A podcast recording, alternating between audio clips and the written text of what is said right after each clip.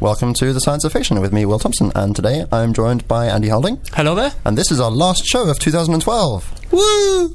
Either woo or oh, I'm not Aww. sure which. Uh, it's, it's been a good year. Um, but so today, to r- give us a kind of nightcap of the year, we're going to be talking about uh, poisons and intoxicants and other things.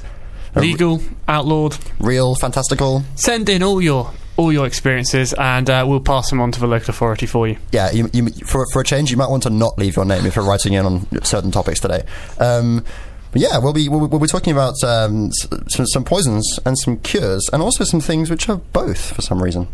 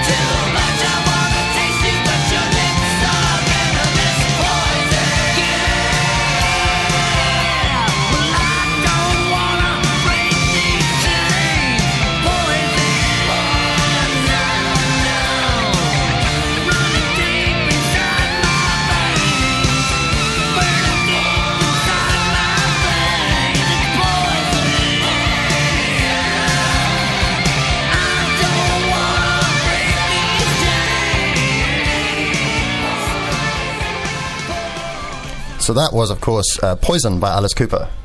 an amazing song. Uh, and one I discovered, which is from his eighteenth studio album. Which is quite worrying, because he obviously got into the eighties quite well. I mean, that was eighty-seven, but he... How, did he do all his albums in the eighties, or...? Uh, Either that, or he was ex- an extremely prolific musician from a very early age. He mu- there must have been several a year. Was it? Was he called Alice at a young age? Um, good question. As far as I'm aware, he picked that name because he picked a, he tried to pick a name that old women would think was really cute and lovely. Oh, and then uh, and then and then and then to, to trick them into listening to his music. Yeah, and terrify them or something. Which seems like a really great way to win fans. Well, I don't know. It worked for him. I guess that's true. So, um. A few weeks ago, um, on the show with Michael Conterio, um, we, we played the theme to Casino Royale, and everyone was shocked that I hadn't seen it. So I have seen it now, uh, and it it seems like a, a, a pretty good film. I'm I'm I'm I'm a fan. And this is this is a sequence where um, Daniel, Daniel Craig's Bond gets poisoned, and his cure for his poison seems to be that he takes a shot of salt water and then gives himself an injection, waits for his heart to stop, and then restarts it. Yeah, well, it's, it's the obvious way to do it. I will say one thing. Have you ever noticed how whenever you pick up a pack of medicine, it says what to do if you overdose on it? It says, do not induce vomiting. I had noticed that. Yeah. Why? I, I don't know. I, I don't know. I, vomiting is quite bad for you, actually. It's not a great thing. Uh, but I've always been surprised that they say keep something in your stomach when it's going to kill you. I mean, I, su- I suppose it could be could be because uh, if it's already in, like, if you've already ingested it and you're, it's already in your bloodstream, then uh, if you make yourself throw up, then you're just... poisoned and vomiting. But they will pump stomach pump you when you get to hospital. Hmm. I have no idea. I have no medics send in pretend medics send in. We won't know the difference, especially if you don't give us any contact details. But I, I think the idea is sensible. You get it out your stomach. Uh, I, oh, for some reason that isn't the standard advice for non-secret agents. Um, the injecting himself with an antidote, that was ridiculous because didn't he have a Bluetooth attachment that went for every all his chemistry in his body and told him what he'd been poisoned with as well? Yeah, there was there, there, there, he was he had a chip in his arm from early on in the movie, um, which yeah seemed to be able to do everything. Yeah, which it was G P S and blood analysis kits, and of course it was of course it was linked to London via magic. Magic. I, I mean that that's the other thing is if you want to try and find out someone's poisoned with, it's actually really really difficult. Um, the famous example of a Russian spy who got. Basically an umbrella shot a ball bearing with a poison to the back of his leg, and then he later died. Uh, they never knew exactly what happened. We still don't know if that's actually what happened. Uh, but the way they checked that the, he was killed with the poison they thought he was, was they then got the poison and gave it to a pig, and the pig died the same way. And it was a very rare poison. Oh, so so, so they, they, they had a guess as to what the poison might be? Yeah, well, they knew the symptoms. They knew right. What had happened to them. And, that, and, of course, they knew it could be something quite... Because it was a Russian defector, they knew they had a sort of more open option for what it could be. Where if it's a housewife, uh, if we go well, certainly if we go back to when arsenic was far more available, they regularly would kill their husbands by lacing the food with arsenic. Oh, for those days! Oh, for those days. When, when and that, you know what caused that to be a problem? I don't. Life insurance. Oh, I see. So because they could get money out of it, that was when arsenic poisons went through the roof. And so, the, and the solution was rather than banning uh, life insurance to ban arsenic. Well, we controlled arsenic, right? Which, which, which, which is the right the right answer. I, I can't remember what you actually used it for. It was probably something still stupid. Um, so again, if you know that, I'll, I'll Google it in the break.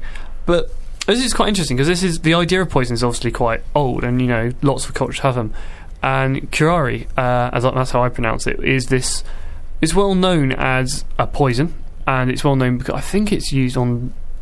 Basically in a lot of cultures on arrows and things like that. It's, and it, there was a gentleman called uh, Sir Benjamin Brodie who basically uh, wanted to see what happened if um, he killed them. He realised that if you gave his poison to someone, it didn't actually kill the animal. It actually kept them... It just stopped them from breathing. Which typically would kill someone. Which would kill someone, but then what... So, I don't know if he ever did this experiment, Brodie, but uh, Charles Waterton... Waterton, he went on and he actually did the experiment, and he basically uh, gave the poison to a donkey, a female donkey, and then did a tra- tracheostomy, so cut open the neck. And I think it was using a pair of bellows. I mean, it said artificial respiration normally was quoted, but they certainly didn't have what we have today, and kept pumping air into the lungs. And then afterwards, the um, donkey got off and was fine because I mean, apart from the cut, the cut in his neck. Yeah, but that had been that had been done surgically. Right, okay. No, they probably then killed it and ate it. But um, the point was that it showed for the first time that uh, curare wasn't how it killed it. It stopped some muscles but didn't stop the heart, and that was what was really important. So as long as you get air into the lungs, it would keep you alive. So, so this, this solves the problem of if you, well, again, if you know what it is that's, that's that, if you know that they've had this poison and so it's only their lungs that aren't working, yeah, then you, you, have a, you have a shot at treating it. And then, of course, later on, people eventually discovered which plant it came from, because originally this was just bought and imported. Uh, but what's really, really cool about this is this this poison, someone realised that when someone was having strychnine poisoning, uh, which causes you to convulse and die that way, but someone had the idea, well, if curare does the opposite, what happens if you treat one thing with the opposite? And what it was shown was that you can save strychnine poisoning by using curare to cu- counteract it. So one poison can be the cure for another poison. Huh. It's not always the case, you know. Yeah, if, if you take arsenic, don't also take polonium, yeah. for example. Uh, who knows? No, no, it won't work.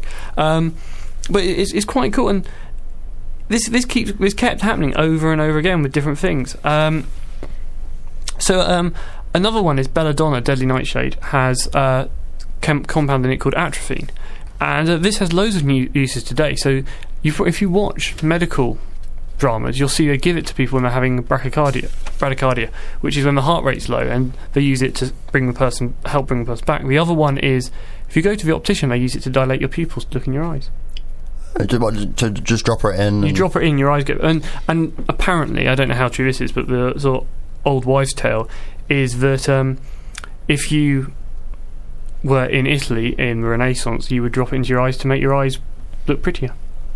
And and, and of course, in, in present times, people use Botox for the same for the same uh, yeah. kind, kind of cosmetic applications of a poison. Yeah. So yeah, it's it's Botox is one of the most it comes from botulinum toxin, and botulinum toxin is, I believe, the most toxic per gram biological compound known to man. But it has it has good use as well. So Botox, uh, people think about f- fashion, but actually, if you've got cerebral palsy, it's really good for treatment of that, because cerebral palsy people obviously have have too much muscle movement, and they can calm it all down using the same thing. Uh, it can be used for people suffering from M S to control things. It can be used uh, for people with sweaty palms. It might sound ridiculous, but if you're very, very sweaty, Botox can kill the nerves to cut down the sweating. Huh. And, and, and give you really beautiful, line-free hands as well, we assume. Yeah. Yeah, that's what it's all about.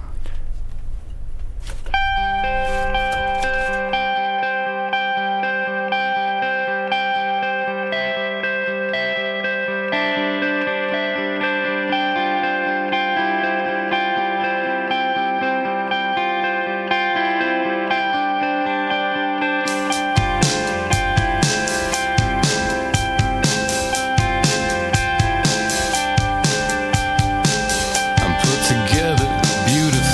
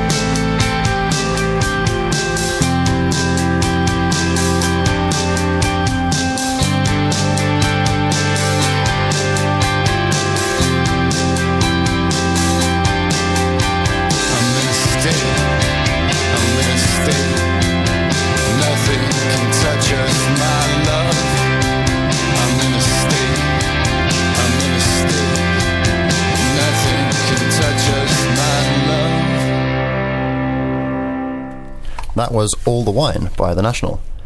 So someone wrote in during the break that um, arsenic was used in Victorian times to improve a woman's complexion, which of course back then was to make them paler, so it didn't look like they'd been working the fields. Uh, and unfortunately, there are still there are still um, cosmetics around the world which are used to lighten people's skin. Yes, bleach is though now. I'm going to go horribly wrong. Don't do it. Uh, so yeah, that song, All the Wine. Um, w- the reason we're going there is because we we're going now to talk about wine. Um, basically, the French wine industry had a massive, massive problem uh, a while ago, quite a long while ago, and. Uh, this is where Pasteur came in. So most of you probably heard of Pasteur, or at least have heard of pasteurization, and he basically was brought in to try and work out why wine was going off all over the country. And what he came up with was this way of proving his idea that there was things growing in the wine, uh, so bacteria. And he made a thing called a swan-necked flask, and these were these flasks where he took the neck of the flask and stretched it in an S shape, and that meant things couldn't fall into it. And he did one where he didn't pa- pasteurise it, one where he did it, and the one which was pasteurised didn't go off. And then he just snapped the neck off, and then the one which hadn't been pasteurised then went off. Oh, huh. As, as, as a good way to prove, to, by being people could see that nothing could get into it. Yeah, and this was really important, because this is how he sort of invented the, well, disproved the idea of spontaneous creation of life, because, you know, until then, people didn't know where these things came from. They just turned up. And and pe- people thought that, that that life was just appearing within um, w- within whatever thing was was yeah. going off, um, rather than suspecting that things were falling in through the lid. Yes, because I mean, m- nothing really ever. You know, it's very hard to make things sterile, especially when you don't have a concept of microorganisms. And it's then got this lovely fact that he then showed that you could make something sterile and then it wouldn't go off. And you know that that concept has been used now everywhere and in different ways. You know that's. Idea has led on to all of the medical practices we now do. Before we go to, before we get to medicine, I've, I've just realised that um, in in in some in, in some uh, spontaneously fermented beers in Belgium, um, actually things falling into to the in, into this, the um, brew is required. You you you make a vessel of um, of uh, I forget what the term is for the the, the unfermented. mulch, and then you just kind of leave it outside in the forest for a while, and it, it, in an area where the right kind of yeasts happen to live. Well, some of it's just on the um, surface of the plant you're mulching. Right. So if you're making cider, cider, cider, you don't have to add yeast in, it's on the surface. But the one I love is, and I don't know how true this story is, but I want to believe it is, Cornish scrumpy is made with um, often with ham. Huh. And I, I mean, as I say, this is, could be just be an old wives' tale, but it's, it's a very liked one, so I'm going to tell it, and someone can write in if it's wrong. Um, and what apparently happened was some guy was making some cider, and a dog died in the cider being made. But then having, they only found that after drinking half of it, and it tasted really good. So from then on, instead of killing the dog, they threw in a side of ham. Yeah, I guess, I guess killing a dog each time would get expensive. But but that's similar to how um, uh, tofu used to be made. Um, 'cause, so tofu is... They used to drown dogs? Um, not quite. Um, so, yeah, tofu is just is fermented um, so, uh, soybeans. Um, and you, they would originally make it by, by taking some, some rotting meat and kind of rubbing it around the inside of the fermenting vessel to spread some, some bacteria around, and then pour in the... The, the this the soy liquid, and then this, this would start to ferment because of the bacteria that come from the rotting meat. Although, fortunately for any uh, vegetarians who eat soy, uh, who eat tofu now, it's been replaced long long ago.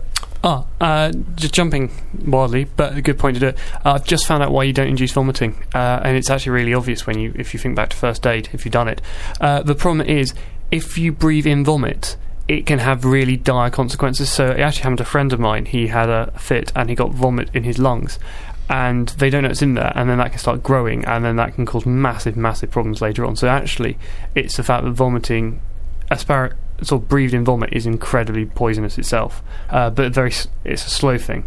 And, and and presumably, when you've already eat, when you've eaten poison, there'll be poison in the vomit as well. And so and so on top of just having. Of on top of just, just inhaling vomit, you'll be inhaling poisoned vomit. I think it's more just the fact you're putting stuff that things like to, non-sterile media into your lungs to grow right, on. Right. I think it's the long-term risk. I think. The poisons are secondary, because they'll sort out the poison with time. Um, so we're going to move on to that, and I mean this is a very sort of jumping around tale, but uh, I th- this is sort of more sort of curiosities than a sort of full history. And what I really like is one of the well the first drug, uh, sort of antibiotic drug, was actually a dye. Oh. Uh, a dye as in a, a cl- uh, for, for, for dyeing fabric? Yeah, so the German dye industry, which was this massive, massive thing, uh, um, was pumping out all these compounds, and they were getting it from tar. And people thought that there must be other uses for these compounds. So what they did was they tried again and again and again. And eventually they found, after loads of them didn't work, that one of these dyes would uh, actually be an antibiotic. And it was the first sort of antibiotic. It was before penicillin, before all that. Uh, really? It was called a sulfur drug. Uh, they're still in use today. But what I find really cool about this as a chemist is if you talk to chemists about drugs, what we'll tell you is ninety percent of them, and it's probably more than that actually, m- most of them come from natural products. So products that are made by nature. We then do stuff to them. But the point is, things that have an, an origin in nature are then used in drugs. So penicillin, as you most of you probably know, discovered by Fleming, is made by mould. And am I right in thinking that the, the, the, the, the pe- it was an accident again?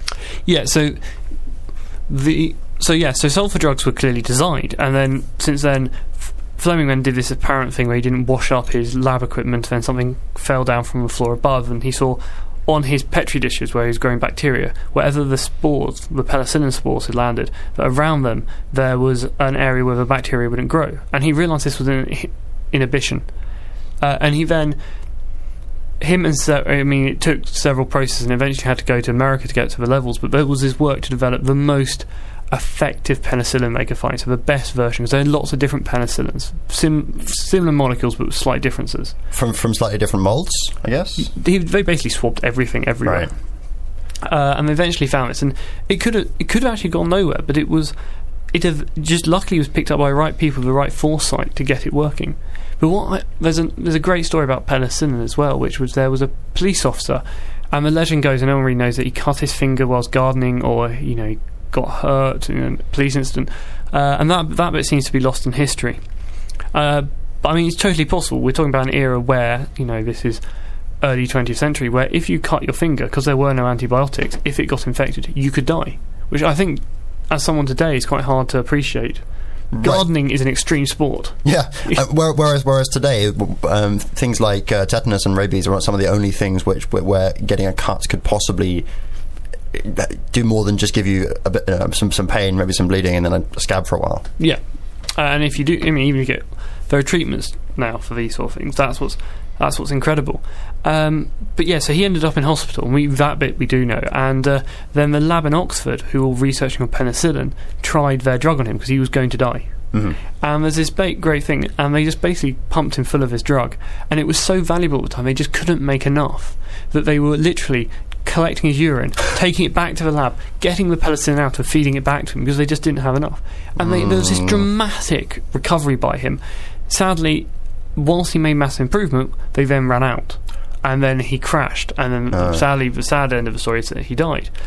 But but but, but it verified that um, this the, the, this this newly discovered compound could actually um, re- re- dramatically reverse the his his symptoms and infection. Yep, and then this is where they're saying the U S came in. They needed the ability to grow enough of the mould and find the mould which produced the right drug for strength and the right yield. Um, the, then they could start making large batches, and then of course they tried to get it out during the World World War Two, I think. Oh, ah, dates. Um, anyway, they got it out during whichever World War was going on at the time, and um, they did get, you know, it did have a massive effect. It saved many, many lives, so it was a really, really big deal, and a, and a really massive um, knock-on effect from an accidental discovery. Yes, I mean this is the thing, and but it, with all, I think with a lot of science, how you get there isn't important. It's, it's noticing that you are going the right way. So there are people working on great projects now, I'm sure, and some of them, they won't know where they're going.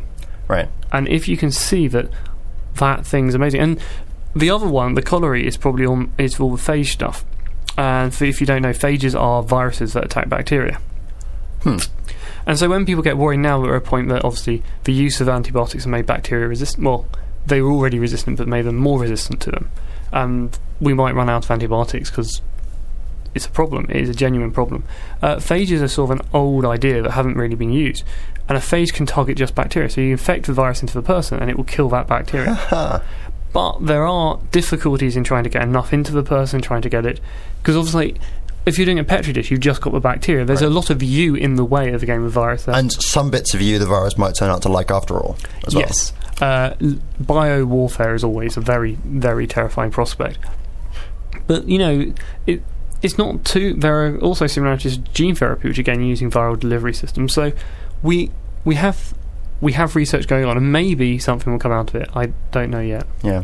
When, when, when you mentioned earlier um, how all these, these various cures keep are kind of discovered by accident in nature, it reminded me of um, a sequence from the uh, the novel K-Pax, which was made into a film starring Kevin Spacey as oh, a kind, yeah. of, kind of creepy alien. I've um, seen the movie. It's good. Um, it is a good movie. The books the books are also pretty good. Um, but at one point, um, Protes, who is this um, either... Um, Um, he, he's an inmate in an asylum who claims to be an alien, and it's never quite made clear whether he actually is an alien or not. But one of the, one of his revelations is that for every disease um, which affects humans, there is a cure, which is a plant somewhere, um, which is kind of a, a, a... If only you could find it. He won't tell people where they are, but, he'll, but he does say that, that you need to just try all the plants, because some of the plants cure some of the diseases, and all the plants... Well, all the diseases have a corresponding plant, which is a seductive idea, although... Well... Most of our cures come from natural products, as I was saying, and and it's something I go into, not a heated argument, but you know, in a, we were definitely differing on opinion. Someone who was working in the field of combinatorial chemistry, and this is the idea of making as many compounds as you can for your library, and you then try them all against an enzyme. And often it's actually now done inside a computer, but you need the library of actual drugs. Right. And I said, I just. I just haven't seen it being successful, because nature has got such a diverse range of compounds that you just can't get that of these libraries. They just don't f- cover the same thing, which I call chemical space. Uh, sort of terms, I mean, the diversity of the molecule. And, and you'll, the counter-argument from, from the other gentleman involved in the discussion was, well, we got a massive chemical space, but he just meant number of compounds. But to me, they're too similar. Yeah, but th- I suppose the flip side of this is it's not very satisfactory to say, well, we have all of these compounds which we think might do something sometime, um, but we're not going to try them all. We're just going to, you know, it's just going to be chance. Someone will happen to stumble upon one of them, happens to fall into someone's mouth while they're ill or something. Well, no, but natural products you, you put in your computational screen as well. Mm, okay. What we say is, do you go and make someone make libraries of... Of various of, compounds. Of very, very similar co- compounds, yeah. or, would, or do you get a broad spread of very different compounds? Yeah, do you go down to caves and find stuff? And, you know, there are people who literally their job is to climb down to caves where no person's ever been before, swab the walls for bacteria, take them back to the lab, see what they make, and they'll make them find, they may find something that makes fourteen different penicillins which have never been seen before. Which I guess is, is, is pretty good if you're in a world where... more and more uh, bacteria are penicillin resistant. More terrifyingly, of course, you also find bacteria resistant to all those penicillins down there as well. Mm. Because already there's a war going on down there. But it is really, really cool stuff. And I guess that, I guess that would really be the the ideal job for a, a chemist who's also really fond of caving. Yes.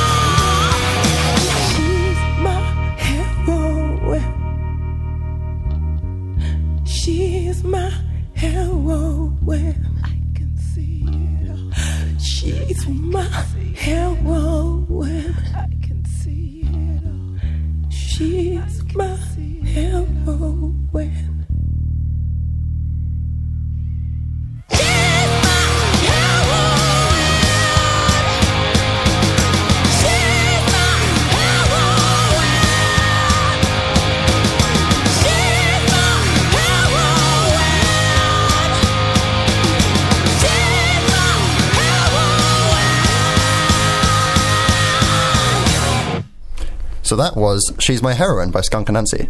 Which was not about heroin. It's, it's, it's just got an E on the end. It's just got an E. Um, so, yes. So heroin is, um, if we jump back a bit, comes from a sort of, is a chemical modification of a family of compounds called alkaloids. And I, I tried to find out what the definition of an alkaloid was, and it seems to be that the thing in my head that I can't put into words is what everyone else thinks it is. Uh, basically, they're things that you can extract from plants, and the way you extract them is you switch between acid and base, and that's where the alkaloid, the alkaline bit, allows you to switch them between water, dissolving in water and dissolving in oil. So as you flip okay. it back and forth, you basically grind up your plant, you then acidify it, you then extract into an organic compound, so an oil, you then wash that against a base and it pulls it back out again. And you do that and you get these compounds called alkaloids. So this is basically re- repeat, repeatedly filtering out, filtering things out. Yes, but it, it's not like filtering, it's actually using chemical property. Okay. So okay. if you take a really good, sort of simplify it a bit, if you have ethanoic acid vinegar, mm-hmm. vinegar will react with um, sodium to form the salt, uh, sodium acetate, which is the solid that people will put on salt vinegar crisps. Because it has the sodium, which makes you have a salt taste, and has the acetate that gives you vinegar taste. Right. The thing is, that is now made of an acetate which is negatively charged and a sodium that's positively charged. That dissolves in water, but the acid uh, does dissolve in water because that's where you get vinegar. But it's happier and organic because it doesn't have this charge distribution in the same way. Uh, okay. So you can, but you can. That's a very reversible reaction. So you can swip it back by changing how ac- basic, so alkaline or acid, your solution is. Huh. It's, it's a trick you use all the time in chemical synthesis, that when you want to pull something out for something else, if you have an acid group like that, you can just switch it back and forth. In the case of alkaloids, it's often actually nitrogen groups, because that's what nature's sort of gone for, but different things different ways. And if and if you are Doctor Who, you can um, suck the weird blue ghosts out of people by flooding the house with uh, with um, methane. Yes, really. Oh, I remember that one. That's where the person who then turns up in Torchwood comes from.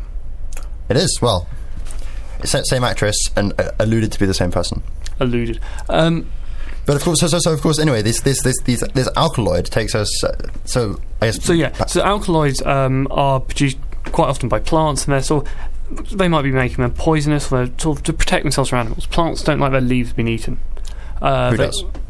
I, I hate my leaves being eaten, um, and they also have a bitter taste, so they're things that you wouldn't normally choose to eat. And uh, there's a really horrific example of uh, one. Uh, there's an alkaloid in corn lily, and during the nineteen fifties, um, twenty-five percent of lambs born and grazed on this corn lily uh, suffered really horrible f- facial defects. And we, we genuinely mean they look... So there's a picture of one on Wikipedia. It's a cyclops. Its face is so deformed it's only got one eye in the centre of its head. Uh, wow. And it's cyclopia is the name of... Obviously after the idea of cyclops. Uh, and it took them a while to find out what was causing it. It was nineteen eighties they discovered that it was this alkaloid...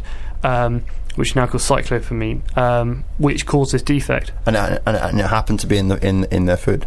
It happened to be in the fields they were grazing. So oh. don't don't eat that. Uh, not if you're I, mean, I think I think don't eat some leaves that you found in a field is probably a wise rule to live by. Sheep aren't good at it apparently. But what's so what I'm saying when we started here with uh, heroin is heroin comes from opium, and opium obviously the opium poppies. It's got a few places where it comes from. Uh, the guy who discovered the actual alkaloid that did it, he extracted the first ever alkaloid, and that was morphine. And he extracted it from opium using these sort of techniques. And, and of, co- of course, morphine named after Morpheus, the god of sleep, further to the na- naming things after obvious um, yeah. I actually think, figures. I couldn't find this when doing the show notes, I think it was originally called morphium. Oh. And it later got came morphine when they... Um, brought every, all the alkaloids originally in that they, they've diverged again, but they tried to make all of them have the same ending.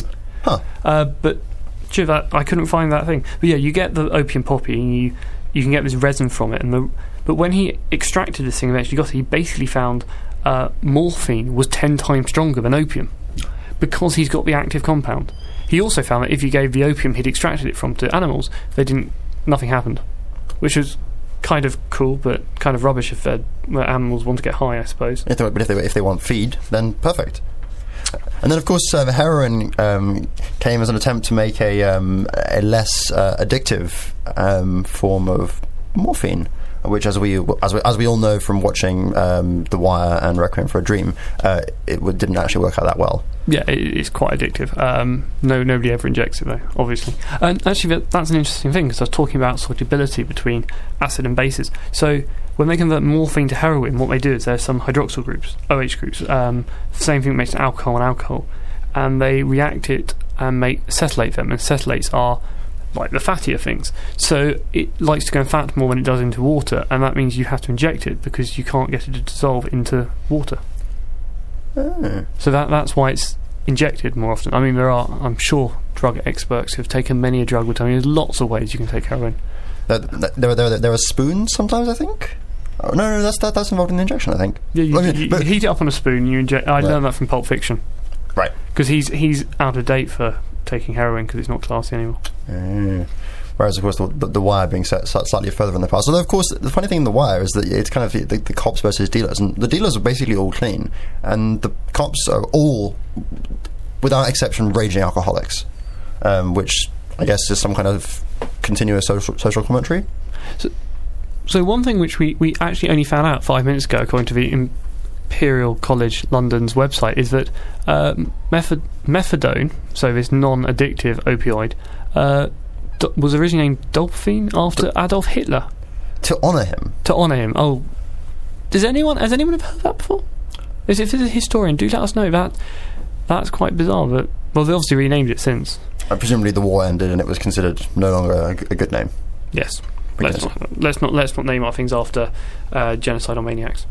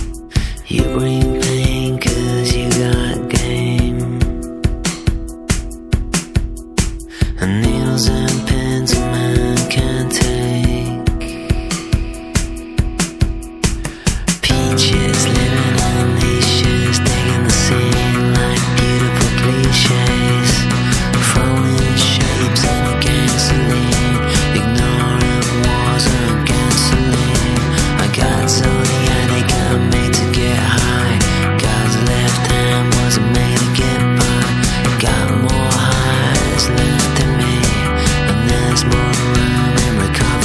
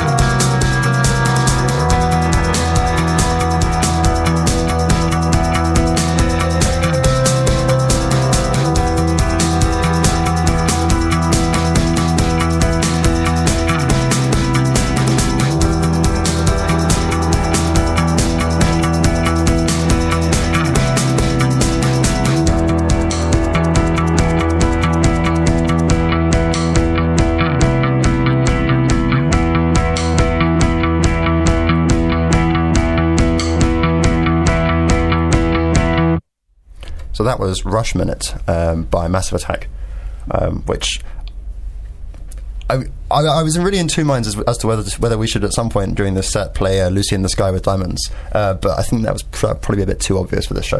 And, and, and plus I like that song more. And I said if we're going to do that, we need to play the Shatner version. Well, I'm not sure that's a, that, that's a negative.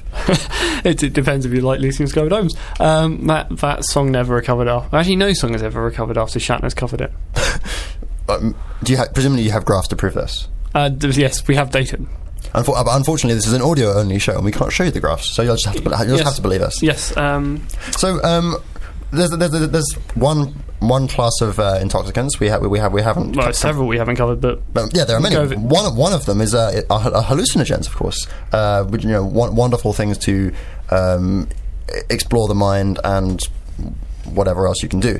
Um, which made me think of this uh, novel by Jeff Noon uh, called Vurt, which is uh, set in in an unspecified time in Manchester, um, where they have these feathers which they kind of ingest or kind of it's never quite clear what they do other than they kind of eat them a bit, uh, and then they and, and th- there are various different colours of feather, and they uh, and not this is sounding like Mario. Yeah, it's actually it's surprisingly similar to Mario. There there there are weird weird kind of blobby creatures. Yeah, um, more drugs in um, Jeff Noon's world, I think. But um, these feathers um, don't just make you hallucinate; they literally take you to a different world uh, called the Vurt. Hence the name V U R T.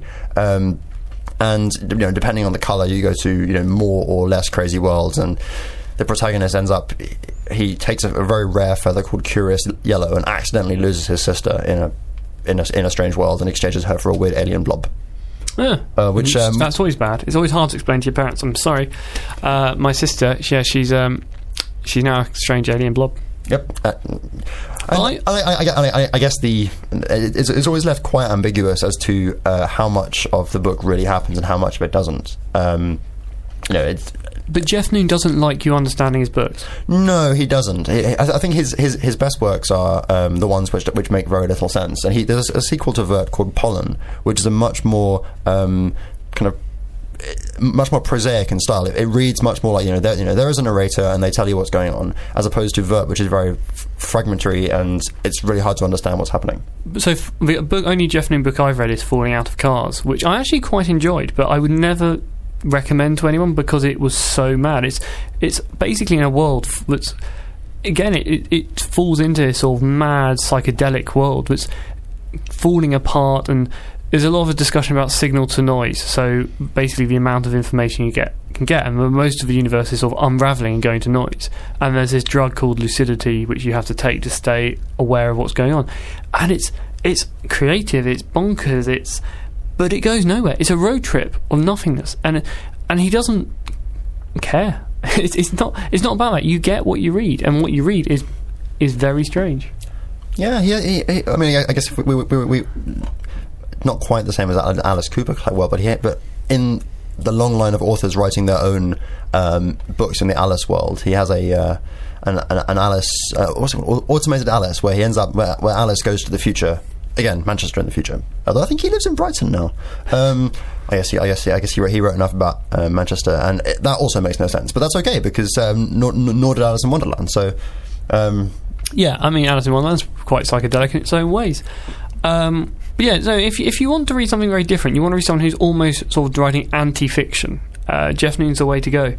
Um, but yeah, so these these psychedelic mind-altering drugs. The first example was discovered by. Uh, gentleman called Albert Hoffman, and there's a great there's a great story behind his discovery.